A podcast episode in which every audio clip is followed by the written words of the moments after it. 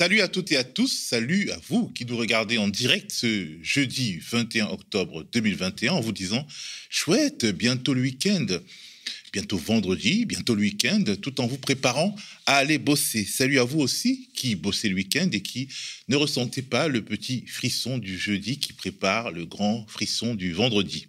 Salut à vous qui nous regarderez en replay, j'ai un secret pour vous, vous êtes les plus nombreux. Mais en vrai, c'est super cool aussi de faire partie de la petite bande des matinaux. Vous pouvez faire des blagues dans le chat, un chat bien sympa, même s'il subit parfois des dreads de trolls d'extrême droite. Mais justement, vous devez être là pour euh, garder la maison, pour les envoyer paître nos passaranes. Je le disais donc nous sommes le 21 octobre 2021. Il est 7h08, bientôt 7h09.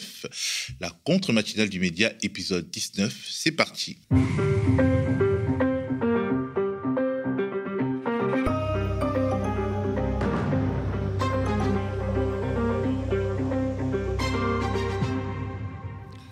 Ce matin, je serai sur le plateau avec Gémile, notre éditorialiste maison, notre Alain Duhamel à nous, notre Edoui Plenel sans la moustache. Enfin, si, il a une moustache.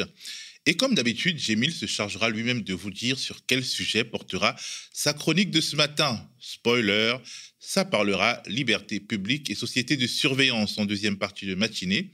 Je m'entretiendrai euh, par téléphone avec William Hacker, vous ne le connaissez pas.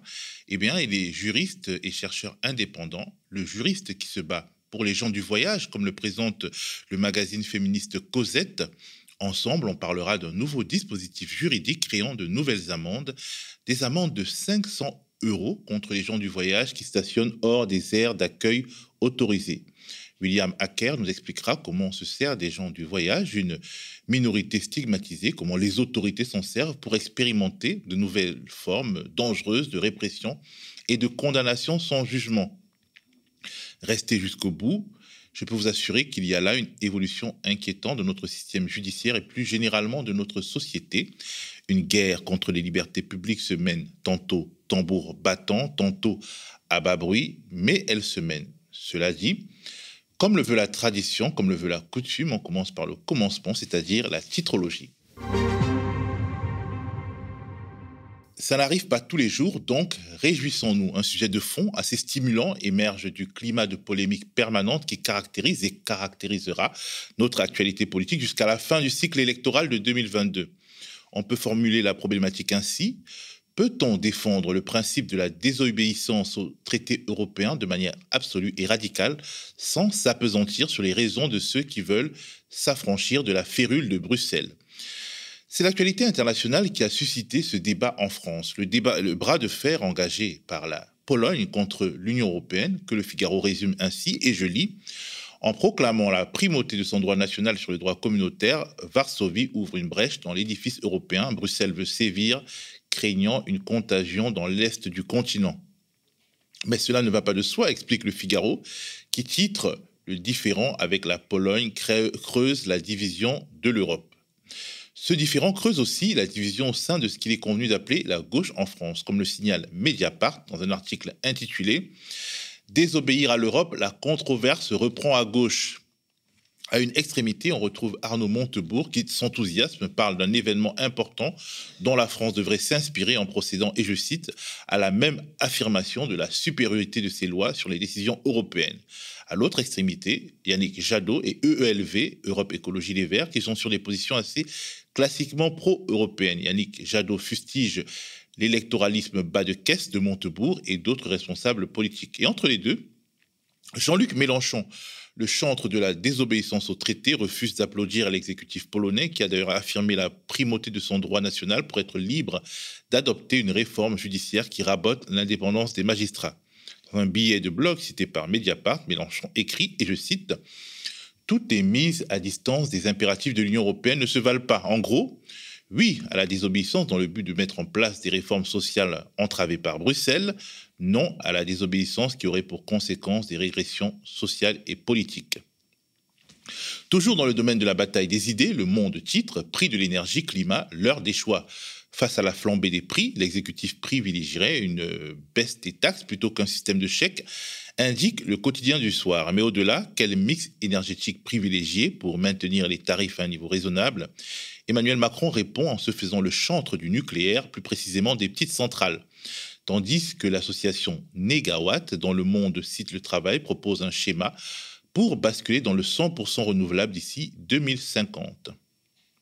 Toujours dans le domaine de l'énergie, le scandale total est mis en avant en appel de une par le monde et en grande une par l'humanité qui titre Total en fumage et explique Conscient des risques depuis 1973, le pétrolier a tout fait pour nourrir le doute sur la réalité du changement climatique. On rappelle que c'est une étude publiée par deux historiens et un sociologue dans une revue scientifique qui a prouvé l'intention de dissimuler et qui a mis le feu aux poudres. Au lendemain du petit sketch du non-candidat Éric Zemmour au salon Millipol, où il allait s'amuser et pointer des armes de guerre sur des journalistes, le quotidien pro-business L'Opinion titre Comment Zemmour drague les élites en nous assurant que le polémiste ne veut pas faire une campagne à la Trump. Euh, c'est vrai ce mensonge? En tout cas, Mediapart, encore Mediapart, publie une liste des membres de la future équipe de campagne du non-candidat. Et sans surprise, on retrouve à la fois des anciens de LR, des, Républicains et du Rassemblement national, des activistes de la Manif pour tous et des collaborateurs de la maison d'édition Ring. Zemmour partout, Bolloré aussi. Le patron de Canal+, donc de CNews, donc d'Éric Zemmour jusqu'à il y a peu, est en train de manger les médias du groupe Lagardère et d'y imposer ses hommes. C'est pas de chance pour Hervé Gattegno, directeur de Paris Match et du JDD, qui vient d'être limogé. C'est le, journal en ligne Les Jours qui raconte sa chute dans un article, comme d'habitude, bien informé, d'Isabelle Roberts et de Raphaël Garrigos. Son titre, Le poids de Bolo, le choc pour Gattegno. En gros, Gattegno était un Sarko-boy un Macron-boy assez critiqué en interne pour des raisons liées à la nature de son management et à ses liens avec le pouvoir. Mais son départ, après la publication d'une couverture de Paris Match montrant Zemmour et son bras droit, Sarah Knafo, dans une position équivoque, eh ben, ça fait jaser dans la mesure où le nouveau boss, Vincent Bolloré, roule pour Zemmour. Le dernier article que j'ai retenu est du média Basta. Il raconte comment, dans les free parties, les forces de l'ordre s'en prennent aux associations de réduction des risques. En gros, la police exige des associations qui travaillent auprès des tuffers qu'elles dénoncent les organisateurs de soirées non déclarées. Une fois de plus, la remise en cause de l'état de droit passe par des expérimentations sur des groupes sociaux déjà disqualifiés, comme on le verra dans quelques minutes avec William Acker, juriste travaillant au milieu des gens du voyage. Voilà, c'est tout pour la titrologie d'aujourd'hui et on va appeler Didier, un de nos euh, abonnés, pour euh, qu'il euh, nous dise ce qu'il en retient. Bonjour Didier. Bonjour, bonjour à tous. Comment tu vas Didier? Ben, ça va. En ce, en ce matin, oui, ça va. D'où nous appelles-tu? Euh, Je suis d'Avignon. Alors, quel temps il fait à Avignon? Parce qu'ici, en région parisienne, c'est. Euh, Un temps dégueulasse. C'est l'orage aussi à Avignon? Ouais, ouais, ouais, carrément. Ben, notre orage, il est pire que le vôtre, je crois. Alors, euh, je voudrais que tu nous dises ce que tu as pensé donc, des titres de la hiérarchie de l'information d'aujourd'hui. Qu'est-ce que ça t'inspire, tout ça? Alors, je t'entends très faiblement. Je ne sais pas si la régie peut monter un petit peu le son de. Bah, je voulais savoir ce que tu penses de la, de la titrologie, de la, de la hiérarchie ah de l'information telle que présentée par les, les quotidiens nationaux. Bah, euh, de toute façon, on, voit bien, on voit bien euh, tout, tout, le bloc bourgeois qui, euh, qui défend leur intérêt. Je crois que c'est tout, tout, le monde l'a vu. Euh, on a vu que euh, y avait euh, dans l'actualité Zemmour, Zemmour qui est, qui est mise en, avant, donc qui défend, les intérêts de, la réaction. Et voilà. Et je pense que les médias, dont le média fait partie, doit, doit reprendre des thèmes qui sont propres à la gauche euh, face, face à la réaction, et on, doit, on doit continuer à, à, faire le, travail que vous faites à l'heure actuelle. Quoi. Voilà. Euh, merci beaucoup Didier. Et vous, euh, vous pouvez bien entendu continuer de partager, de, bah, de faire, euh, euh, de diffuser euh, nos contenus pour que le maximum de gens les regardent. Et bien entendu, toi particulièrement, tu as été un des soutiens hein, de la cagnotte Ulule qui nous a permis de créer cette matinale. Et bien entendu, tous ces soutiens peuvent aussi prendre des abonnements pour être membre de la coopérative Le Média ou alors faire des dons mensualisés. Mais j'aimerais quand même que tu nous dises pourquoi tu as décidé de soutenir la matinale. Ben, en fait, je me suis jeté à l'eau et je j'en appelle aussi aux, sociaux et, à, tout le monde à, participer justement à, la construction euh, de ce média. Et en même temps, euh, voilà, de, reprendre la parole, parole qui est, qui est prise et volée par, euh, par les, médias milliardaires. Donc voilà, n'hésitons pas, n'hésitons pas à, prendre la parole et, et à dire ce que nous avons à dire par rapport à ce que nous vivons et, mettons, mettons la vérité à plat face, face à ces médias, face à cette euh, propagande qui, est diffusée euh, tous les jours euh, à la, à la télé, à la radio. Et, voilà, faisons, faisons entendre nos voix D'autant plus que nos voix sont légitimes, nos vécus, nos expériences sont toutes aussi légitimes que euh, celles euh, de, ceux qui euh, monopolisent les antennes. Merci beaucoup Didier. bonne journée à Avignon et bonne journée à tous ceux qui nous écoutent à Avignon. À vous. Merci Didier. Alors on passe désormais à la chronique de Gémile qui va arriver sur le plateau tout doucement. il va s'installer, il s'installe. Notre Edwy Plenel avec une moustache moins fournie. Comment ça va? Ça, va, et toi? Bah, Très bien. Bonjour tout le monde, à toutes et à tous qui nous regardez à cet instant en direct ou en replay. Bonsoir peut-être, si c'est en replay, hein, c'est un peu n'importe quand, comme ils veulent. Tu as bien dormi cette nuit? Euh, oui, j'ai bien dormi en me disant que ça allait être difficile le matin avec l'orage. oui, c'est vrai qu'on est des survivants avec cet orage-là.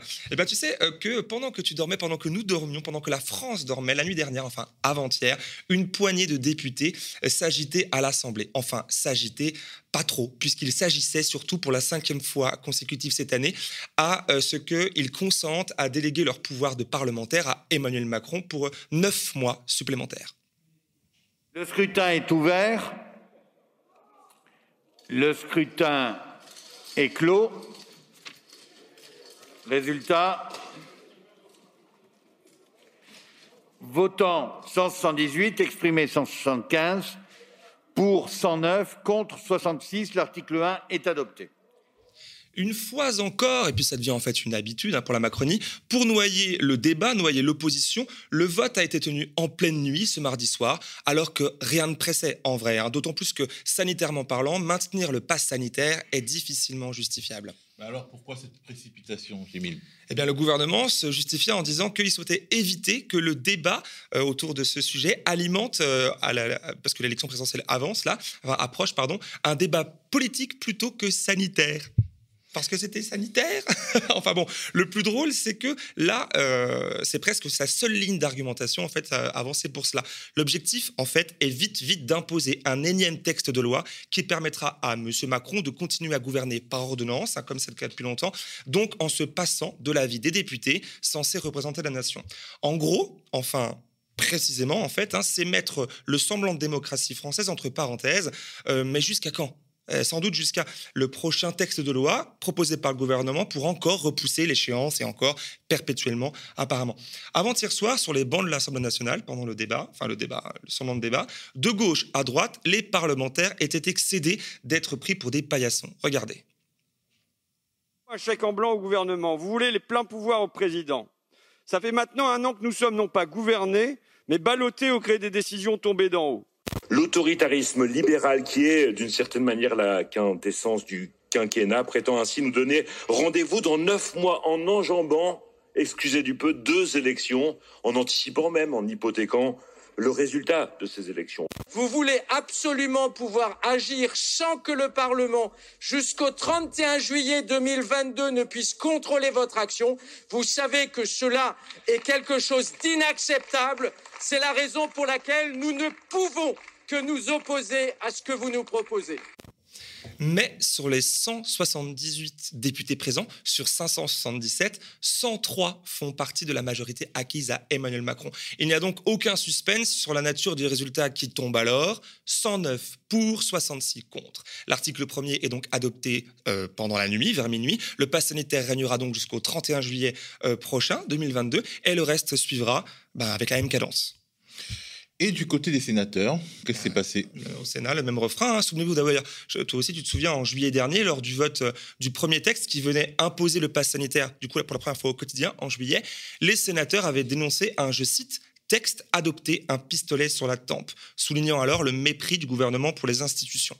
Bah, passer en force, hein, c'est la marque de fabrique d'Emmanuel Macron, mais c'est surtout la particularité de la Ve République qui rend les principes démocratiques démocratique accessoire au bon vouloir du monarque présidentiel qui, si l'issue d'un vote ben, ne lui sied pas, peut le faire annuler et en profiter pour en organiser un autre quelques heures plus tard jusqu'à satisfaction.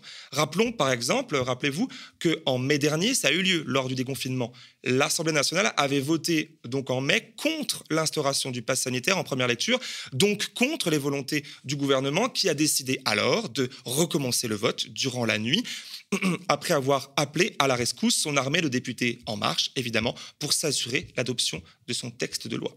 Alors je sais, il est tôt ce matin, on est un peu fatigué, mais rendez-vous compte de la dinguerie de ce système. Hein. C'est absolument fou, qui est tout sauf démocratique. Si nous n'étions déjà pas vraiment en démocratie hier, aujourd'hui, c'était de fait rend la chose officielle. Depuis le Covid, il ne faut même plus l'effort de faire semblant sous couvert de sécurité, euh, de santé publique ou tout simplement de défense des valeurs de la République. Hum, pratique ce joker, on n'a pas besoin de dire ce que ça veut dire. L'exceptionnel continue de se banaliser pour devenir la norme. Alors bien sûr, hein, des actes d'un côté et en même temps des discours et des promesses du contraire. Ne portez pas de masque, portez des masques, allez au théâtre, sortez, voyons. Mais finalement, non, pas du tout, rentrez chez vous, bande d'inconscients. Et puis, bien évidemment, confinement, déconfinement, attestation, couvre-feu, 23h, 21h, 20h, 18h, debout, couché, debout, couché. Et puis, allez bosser et fermez vos bouches. Hein. Le pass sanitaire, le vaccin, jamais il ne sera obligatoire. Enfin, si, il le sera finalement. Et puis, le pass sanitaire, promis, juré, craché, il ne vous sera demandé aucun cas pour les activités du quotidien. Vous voyez, on a même voté une loi pour dans, ce sens, qu'on annulera très vite ensuite pour pouvoir imposer le pass sanitaire dans chaque activité du quotidien. Mais vous inquiétez pas, ayez confiance, c'est l'affaire de quelques semaines, après quoi, euh, promis, juré, craché, le pass sera levé. Voilà, les gens sont vaccinés, mais non, finalement, le pass ne sera pas levé et ce sera étendu jusqu'à l'été 2022. Mais promis, juré, craché, c'est pour votre liberté et votre sécurité. Mais comment avoir une once de confiance en ce gouvernement qui fait que de nous mentir? Et ce n'est pas partisan de le dire, puisque c'est la raison qui nous y pousse. Depuis 18 mois, nous sommes malmenés, maltraités par un pouvoir de plus en plus concentré dans les mains d'un seul homme qui nous parle de démocratie, alors que les décisions politiques sont prises en huis clos durant le Conseil de défense, dont la composition est établie par Emmanuel Macron lui-même, une poignée de ministres et éventuellement quelques autres personnes que le monarque aura bon trouvé d'inviter de, euh, s'ils étaient pertinents. Mais à la fin, c'est quand même lui qui tranche. Tout cela n'étant rien rassurant, hein, bien évidemment. Euh, quel homme est omniscient?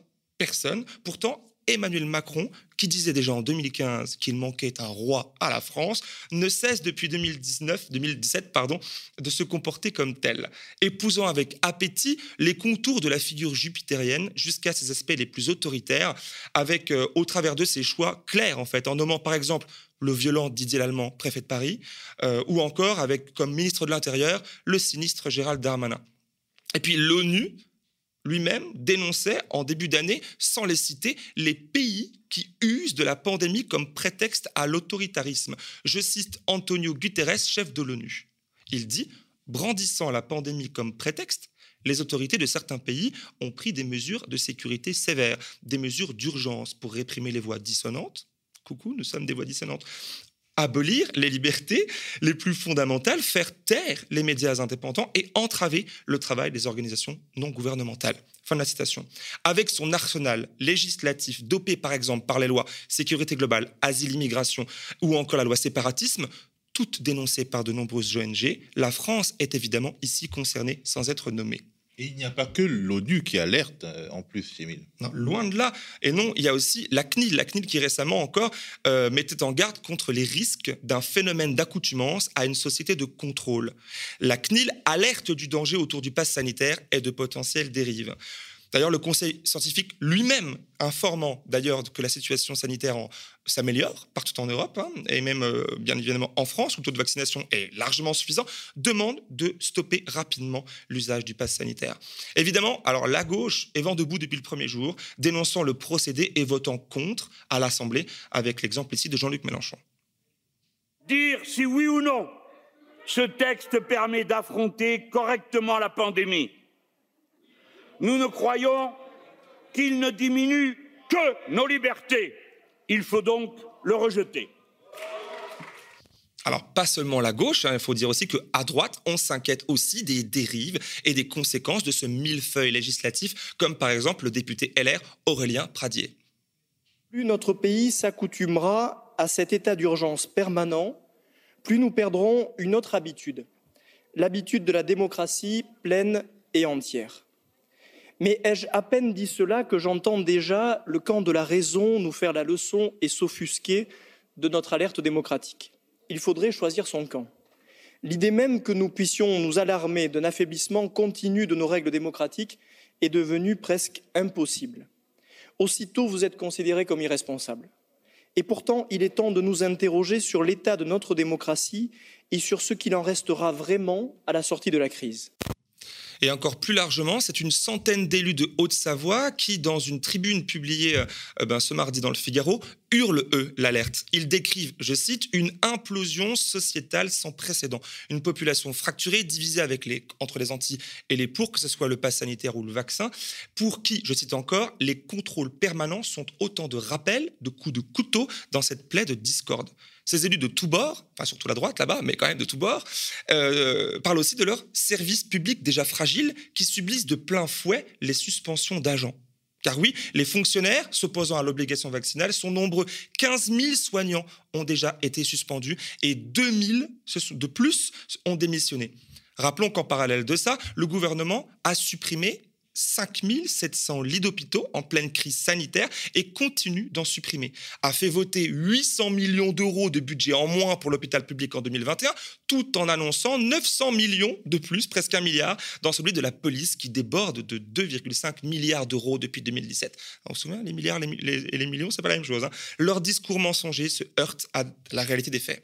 En plus, au-delà de ces chiffres, il y a, euh, ces chiffres sont abstraits, ils peuvent paraître abstraits, mais il y a des, des vrais gens, des vraies réalités, vraies souffrances, des existences euh, qui peuvent être broyées. Bien sûr, derrière, il y a des vraies choses palpables. Et puis chacun, chacune d'entre nous peut vérifier la chose autour de soi. À l'instar des élus, là, dans la tribune, bien que moi je ne sois pas élu, je reçois aussi, via les réseaux, les témoignages de nombreuses personnes qui me disent leur quotidien chamboulés par la chose, leur isolement, leurs doutes, leurs peurs, des expériences d'humiliation au travail, des expériences d'humiliation aussi de conflits lors de contrôles opérés par des simples commerçants ou alors un agent de sécurité un peu euh, tatillon à l'entrée d'un hôpital. L'acceptation de tout ça, ou plutôt la résignation, en fait, puisque tout est euh, sous la contrainte, qui domine pour l'instant dans la population, risque fort de se heurter à la troisième dose, à la vaccination des enfants ou encore à la pérennisation des mesures liberticides dues bah, au, au pass sanitaire, entre autres. Mais il y a aussi de la résistance, ça c'est sûr. Oui, il y a de la résistance, euh, plutôt ce que j'observe de la désobéissance silencieuse, mais un peu partout. Les faux passes sanitaires par, euh, ici, ceux qui s'échangent par là, puisque l'identité n'est encore pas euh, contrôlée de manière systématique, et surtout les commerces et les services qui, beaucoup, choisissent de boycotter le pass sanitaire et le code, le QR code. Alors c'est un peu d'air pour les amoureux de la liberté que nous sommes, mais ça n'est pas durable, c'est même précaire comme situation. Ça n'enlève rien à l'ambiance malsaine qui pèse tout autour, parce qu'on se sent un peu euh, ben, en infraction parfois ou euh, en, fraude de boire un coup en terrasse sans passe sanitaire, par exemple. Et euh, car en plus, je disais que c'était une période un petit peu précaire, car si demain est imposé, par exemple, le contrôle d'identité de manière systématique, ou sont inventées d'autres méthodes de contrôle plus poussées, et on a vu ensemble récemment qu'ils avaient les cerveaux assez fertiles pour imaginer tout ça, alors le piège se réformera sur nous tous. Pour finir, écoutons le député François Ruffin pendant le vote avant-hier soir à l'Assemblée. Cette crise du Covid n'est pour moi qu'une amorce, qu'un prémisse des crises climatiques environnementales que nous aurons à traverser. Doit-on se résigner alors à passer par-dessus bord la démocratie? Ou au contraire, doit-on s'appuyer sur toutes les intelligences du pays, des scientifiques, mais aussi des soignants, des enseignants, des étudiants, des commerçants? Vous avez fait votre choix. Vous avez fait le choix du contrôle, vous avez fait le choix de l'autorité verticale, assommante, vous avez fait le choix de vous asseoir sur la démocratie. Un État où les pouvoirs se concentrent toujours plus, où la police en a toujours plus, où, on se vautre dans le tout sécuritaire, où la parole fasciste se libère et où sont violemment attaqués celles et ceux qui osent seulement émettre une opposition. Tenez, c'est peut-être là l'occasion d'aller lire ou relire Matin Brun hein, de Franck Pavlov. Et sur ce, bonne journée quand même. Bonne journée quand même, Gémile. Nous devons nous rendre à l'évidence progressivement. Un régime d'exception, qu'il soit juridique ou tout simplement pratique, est en train de s'imposer à certaines catégories de la population plus ou moins stigmatisées. Les non-vaccinés aujourd'hui mais les teufeurs avant eux, les jeunes des quartiers, entre guillemets, avant eux, et les gens du voyage avant eux. Des gens du voyage qu'Emmanuel Macron veut taper, selon son expression, là où ça fait mal, au porte-monnaie. Un article très intéressant du média indépendant en ligne Street Press alerte sur le sujet, et du coup, on a eu envie d'aller plus loin en interrogeant William Acker, juriste et défenseur des gens du voyage. Bonjour William. Bonjour.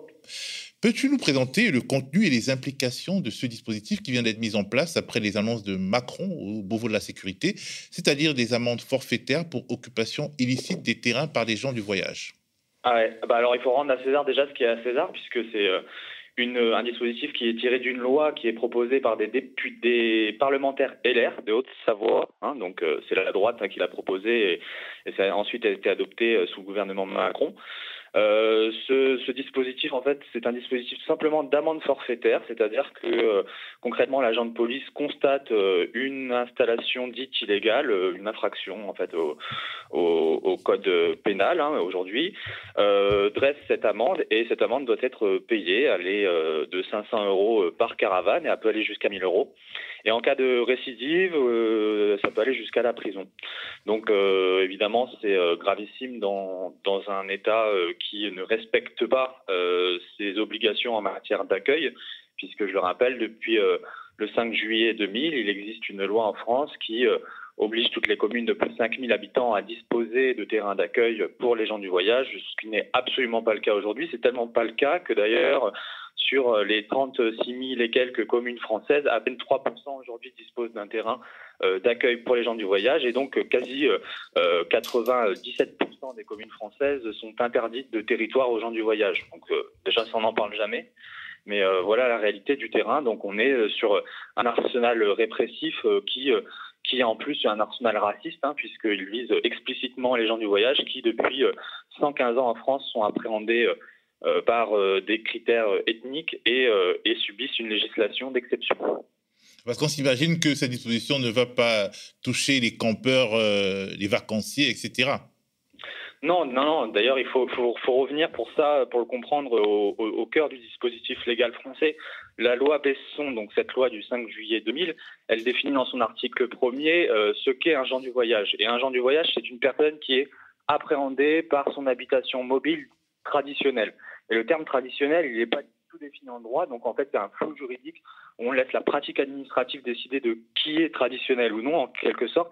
Et ce terme traditionnel, c'est simplement, ça désigne simplement des familles qui vivent en caravane depuis plusieurs générations. C'est-à-dire que c'est un moyen, en fait, déguisé pour viser directement les personnes dites ziganes, entre guillemets, sans vraiment les nommer. Voilà. Et c'est ce que la France a toujours fait depuis des, euh, maintenant plus de 100 ans, puisque la première loi raciste en France date de 1912. Et avant, elle avait euh, ce qu'on appelait le délit de vagabondage, euh, délit de vagabondage qui a été abandonné, je le rappelle, en 1992. Donc, il y a toujours eu des dispositifs en fait de répression euh, des personnes gitanes, roms, manouches, sinti, etc. en France. Qui, sont racistes, hein, qui ne disent pas leur nom, ça allait jusqu'à l'internement en France, et ça continue aujourd'hui sur différentes formes. Et on pourra aussi parler des aires d'accueil qui sont absolument pas ce qu'on pense être d'une aire d'accueil. Alors, en quoi euh, les amendes qui, euh, qui sont instaurées là se différencient des amendes qui existent déjà, notamment des, des amendes qu'on qu se chope quand on, fait un excès de vitesse ou bien quand on, on a un problème, euh, disons, de ticket dans le bus ou le métro? Et euh, là, cette amende, elle est inscrite euh, finalement euh, au casier judiciaire. Donc, c'est une criminalisation réellement de, d'une part du mode de vie. Bon, ça, ça rentre dans, dans, un, dans une continuité, hein. mais c'est surtout une criminalisation en fait d'une situation créée par le déficit d'accueil en France. Donc, euh, en, gros, le déficit de terrain. Mais pas seulement le déficit d'accueil, parce que je rappelle aujourd'hui qu'une personne qui euh, n'a pas accès à une aire d'accueil pourrait vouloir acheter, par exemple, un terrain. Le problème, c'est que nous, quand on est gens du voyage, qu'on achète un terrain, on n'a pas le droit de rester plus de trois mois sur notre terrain avec notre caravane. C'est interdit. C'est une loi, encore une des lois discriminatoires, ce qui fait que concrètement, il y a énormément de difficultés d'accès à la propriété. Euh, il y a énormément de difficultés d'accès à la location parce qu'on nous refuse les locations. Donc en fait, euh, il y a énormément de familles qui sont en situation quelque part parfois d'errance, donc euh, sans, sans, possibilité de stationner légalement. Et en fait, ces familles-là, elles se retrouvent criminalisées. Dès lors qu'elles vont payer cette amende, elles auront reconnu directement les faits. C'est comme si qu'elles reconnaissent les faits, qu'elles renoncent à toute défense devant un tribunal. Et on parle là de familles qui, déjà d'ordinaire, n'ont pas accès au droit. Ce sont les, personnes les plus éloignées du droit. Donc, en fait, on est vraiment en train de, taper sur, euh, finalement, on va taper encore sur les plus précaires, sur les plus marginalisés, et, euh, surtout, on va, on, fait en sorte en fait que les voyageurs ne peuvent plus voyager. Ça fait déjà plusieurs années euh, qu'on le, le, fait. Hein. Ça fait, je disais, plus de 100 ans que qu'on a des dispositifs discriminatoires qui visent aussi à la sédentarisation. Hein. c'est le but ultime, c'est que les voyageurs disparaissent de la société. Et là, bah, on a un clou en plus sur le cercueil.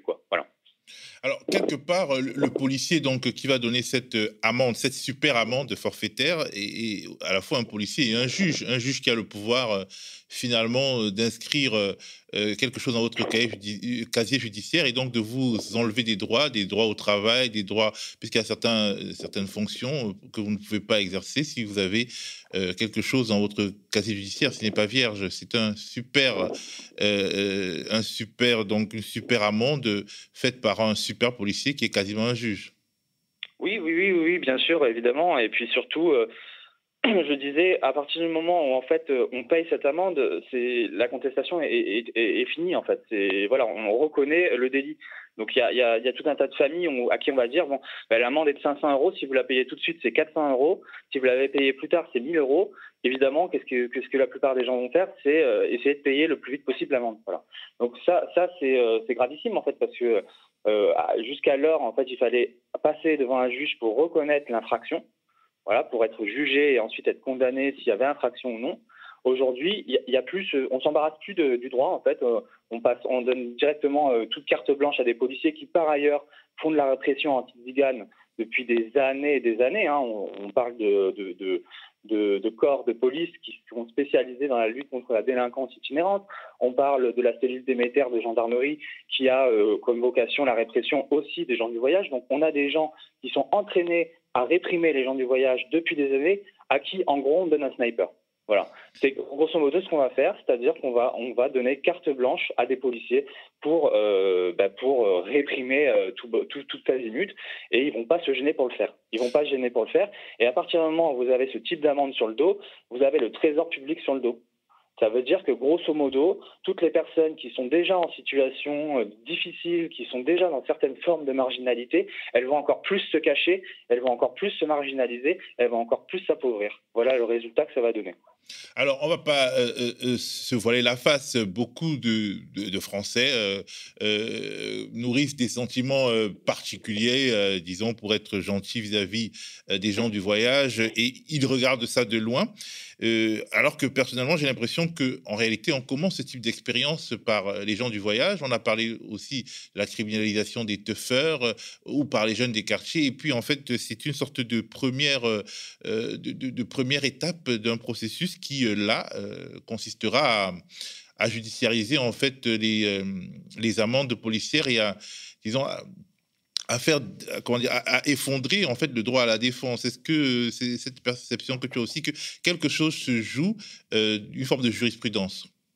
Bah, évidemment, en fait, les gens du voyage ont toujours servi de laboratoire de la répression, quel qu'il soit. Avant, ça a pu se faire sur différents domaines, notamment par exemple en droit de l'urbanisme ou en droit euh, ou la façon dont le maire peut exercer ses pouvoirs de police également. En fait, les gens du voyage ont toujours servi de euh, tests, de bêta-tests, avant de s'attaquer à plus gros. Donc euh, quand on, quand on laisse faire en fait euh, l'attaque des droits des gens du voyage, derrière c'est l'attaque des personnes qui vivent en habitat léger, qui vont être directement concernées. C'est l'attaque des travailleurs qui vivent en camion, des gens qui veulent vivre de manière alternative aussi qui sont directement concernés. Après c'est l'attaque sur les sur les tuffers, c'est l'attaque sur les écologistes. Aujourd'hui, si euh, euh, il y a une cellule spécifique d'émetteurs à la gendarmerie, elle, est en charge de la lutte contre les gens du voyage, des installations des gens du voyage, mais elle est aussi en charge de, des soi-disant invasions de militants écologistes sur sur des exploitations agricoles. Donc tout se rejoint en fait. Et là, sur, précisément sur la question de, de l'amende forfaitaire, c'est un test. Vous savez, avant, on l'a fait aussi sur euh, des euh, consommateurs de cannabis il n'y a pas très longtemps. Donc, il y a une amende forfaitaire qui existe déjà sur les consommateurs de cannabis. C'est un test. Ça a été un test. Et on l'a élargi à d'autres catégories de la population qu'on vise euh, spécifiquement, on sait très bien que les consommateurs de cannabis qui sont visés par cette amende forfaitaire, ce ne sont pas euh, les petits consommateurs euh, de, certains quartiers parisiens. On parle bien de, des consommateurs des quartiers où il, y a, où il y a des forts taux de personnes issues de l'immigration, etc. Voilà ce qu'on parle.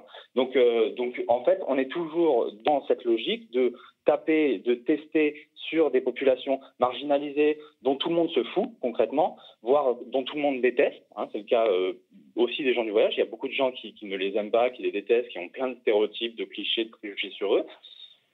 Parce que ces populations-là sont silencieuses, elles n'ont pas de représentation ou peu de représentation politique euh, dans l'espace public. Elles, luttent au quotidien, mais elles ne sont pas entendues. Et donc, on peut taper dessus tranquillement, on peut tester ces dispositifs dégueulasses tranquillement avant de les élargir à l'ensemble de la population. Voilà ce qui se passe à chaque fois, en fait, avec les gens du voyage. Et voilà pourquoi les gens devraient se méfier des euh, lois et des politiques publiques à l'égard des gens du voyage. En plus, euh, il y a quelques jours, Valérie Pécresse, c'était le week-end dernier, a, proposé qu'il y ait finalement euh, des, des peines spécifiques pour des gens en fonction du lieu où ils, vivent.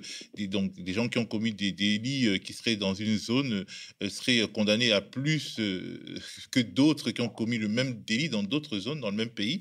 Et bon, cette proposition qui est assez effrayante n'a finalement pas entraîné une vraie polémique, alors que quelque part, il y a quelque chose qui relève du, de, l'inégalité devant la loi qu'on veut graver dans le marbre et qui justement passe par des dispositifs comme ceux que tu nous décris. Alors, tu as eu un déclic lors de l'incendie de l'usine Lubrizol à Rouen et tu as commencé un travail suite à cet incendie. Est-ce que tu peux nous expliquer ce qui s'est passé et quelle a été ta démarche? Oui, alors en fait, au moment de l'incendie de Lubrizol euh, à Rouen, euh, il y avait une aire d'accueil de gens du voyage, donc pour les gens du voyage, située euh, juste à proximité de l'usine. C'était pas la première, ça faisait déjà plusieurs fois que des accidents industriels euh, se passaient avec à proximité une aire d'accueil. Et en fait, euh, ça fait déjà de nombreuses, nombreuses années que les voyageurs se plaignent que les aires d'accueil sont toutes situées à proximité de déchetteries, de stations d'épuration, etc., etc. Donc à ce moment-là, en fait, au moment de, de Lubrizol, il y a eu une action collective avec les habitants de cette aire d'accueil et avec les habitants d'autres aires d'accueil pour dénoncer cet état de fait en France des localisations des aires d'accueil. Et l'État nous a répondu que nous étions des démagos, nous a répondu que nous n'avions pas de chiffres, que nous n'avions pas de preuves pour prouver cela. Et donc moi, tout ce que j'ai fait, en fait, c'est simplement euh, recenser l'ensemble des aires d'accueil françaises, les analyser dans leur contexte euh, géographique et prouver, en fait, simplement par de la cartographie, que euh, 70% des aires d'accueil françaises sont reléguées des villes, on subisse des effets de relégation très forts et que plus de la moitié, et dans certains départements ça va jusqu'à 100% des aires d'accueil, sont polluées, subissent des pollutions euh, qui sont donc des pollutions systémiques. Euh, merci euh, pour, pour ce travail, en fait, William Hacker, parce que euh, il faut justement des personnes qui se tiennent aux côtés de ceux qui sont stigmatisés. Il faut des bouches qui sont la bouche des malheurs qui n'ont point de bouche, comme le disait Aimé Césaire. merci parce que aussi, quelque part, tu alertes sur le fait qu'on commence par certains et finalement ça s'élargit et l'indifférence ou les clichés finalement euh, euh, nous desservent et, euh, alors que euh, l'état de non-droit nous encercle, on a l'impression qu'il y a euh, des mesures de discipline et d'autorité qui euh, sont qui, qui, sont instaurées contre les autres. Ben, ça ne vise pas que les autres, ça vise nos libertés. Merci William. Tout à fait. Merci beaucoup. Voilà, la contre-matinale, c'est terminé pour aujourd'hui. On le répète au quotidien, mais on ne peut pas faire autrement. Si vous voulez qu'on continue et qu'on se consolide, bah, donnez, abonnez-vous ou soutenez-nous sur la plateforme OKPAL, de préférence via des dons mensualisés. Parlez de nous autour de vous, mettez des petits pouces bleus et bien entendu, partagez. Et revenez lundi, euh, oh, pardon, revenez vendredi. Vendredi, ce sera Nadia et moi je vous retrouve lundi. À lundi.